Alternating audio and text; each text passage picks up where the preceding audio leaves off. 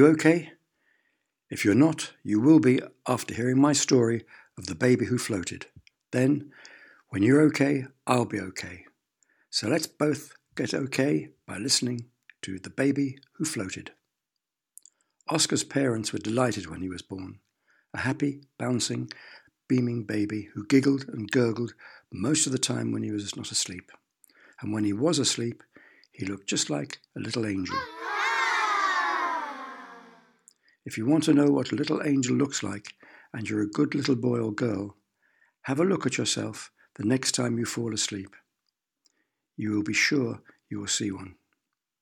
But when Oscar was two weeks old, he did something that made his mother scream. She screamed so high she made the windows rattle, and that takes some doing. Have you ever made your mother scream? It's very easy. All you need to do is to borrow an elephant and, when she is cooking, push the elephant into the kitchen. It's a very funny thing to do and will make you laugh for weeks. Even though Oscar did not have an elephant, his mother still screamed. Geoffrey, she yelled. Geoffrey was the name of Oscar's father, which was probably why she yelled it. Look! Julie! That was the name of Oscar's mother, otherwise Geoffrey would have called someone else. Geoffrey stared in astonishment at Oscar's cot. Oscar was still fast asleep despite all the shouting, but, and this is what had astonished his parents, he was floating just above his cot. Babies don't float, Geoffrey gulped. Do you know how to gulp? Imagine you have a whole load of food in your mouth and you give a big swallow. If you're lucky, you will hear a sort of gurgle from your throat. That's what's called a gulp. If you practice it, it gets louder and drives grown ups mad. But gulps or not, Oscar was still floating. Put a couple of books on his tummy, cried Julie. The books certainly worked. Slowly, Oscar sank back into his cot, still sleeping peacefully. Babies don't float, Geoffrey said again. Oscar's mother did not answer. She could not take her eyes off her son, now fast asleep underneath a couple of his storybooks. The next morning, when they took the books off Oscar's tummy, once more he slowly floated six inches above his cot. Of course, they took him to a doctor. But after an hour of searching on his computer, the doctor said there was nothing in the medical books about flying babies. But the doctor was a very nice man, and although he could not help, he did give Oscar's parents some useful advice. You might be better off taking him to the airport, he said. Oscar's parents thought that was a splendid idea and rushed off to the airport. He's not an aeroplane, they grinned at the airport. We know a lot about aeroplanes, but we don't know anything about babies, even ones that fly. Sadly, Oscar's parents took him home, and you will never guess what happened over the next few weeks. Each day, as he became stronger, he floated a little higher until his head was level with the windowsill. If he goes on like this, wailed his mother, in a few weeks his nose will be touching the ceiling. And we will have to climb a ladder to feed him, grumbled his father, who already had backache from having to hold Oscar down when he was giving him a bath.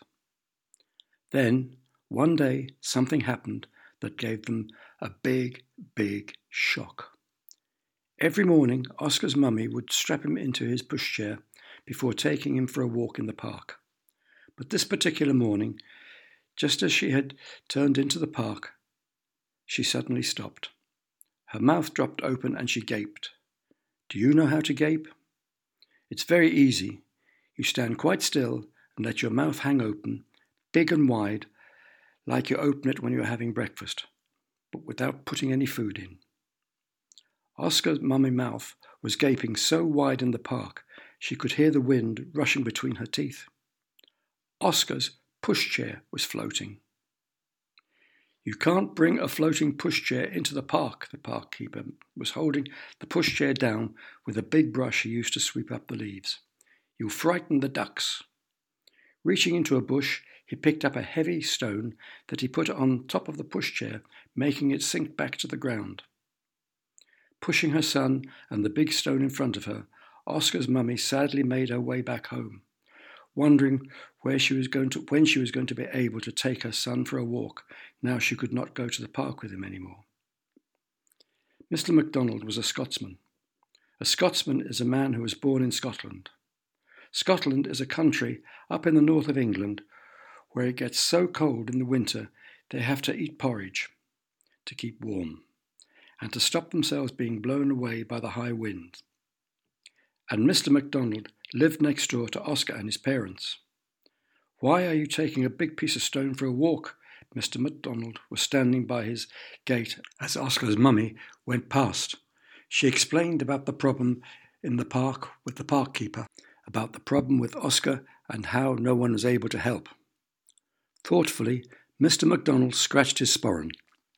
A sporran is a bit of wispy stuff that Scotsmen wear in front of them so that they have something to scratch when they think.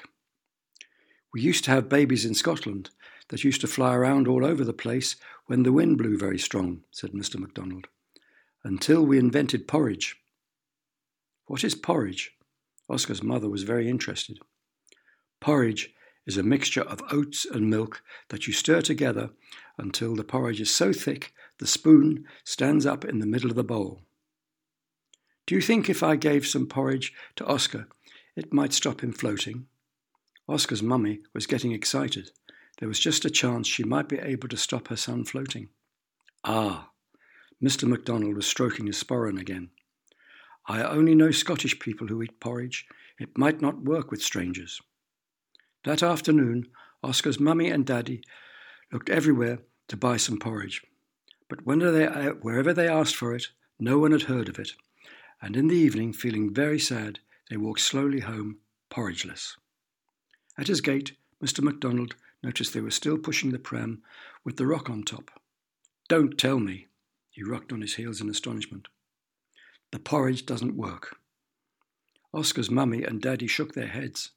Something can't work if you can't try it, said Oscar's mummy. We can't find any porridge anywhere, wailed Oscar's father. Mr. MacDonald blinked. Why didn't you ask me? He turned round and made for his house. I've got a cupboard full. The next morning for breakfast, Oscar's mummy carefully mixed a big bowl of porridge until the spoon stood straight up in the middle and watched as Oscar ate. He adored it, finishing every morsel in just a few minutes. When it was time to go to the park, his mummy carefully strapped him into the pushchair and began to walk to the park. But she had forgotten something. She stood quite still on the pavement, staring at Oscar's pushchair in amazement. She had forgotten the stone, but it did not matter. The pushchair wasn't floating. Taking Oscar out, she took him in her arms and slowly opened them. Wow! Oscar just lay there, like every other baby, without floating. The porridge had worked. As a special thank you, Oscar's parents bought Mr. MacDonald the biggest bottle of lemonade in the world. Oscar still eats a bowl of porridge every day, and so does his father, on very windy days. But Oscar's mummy never does, because mummies are always watching their weight.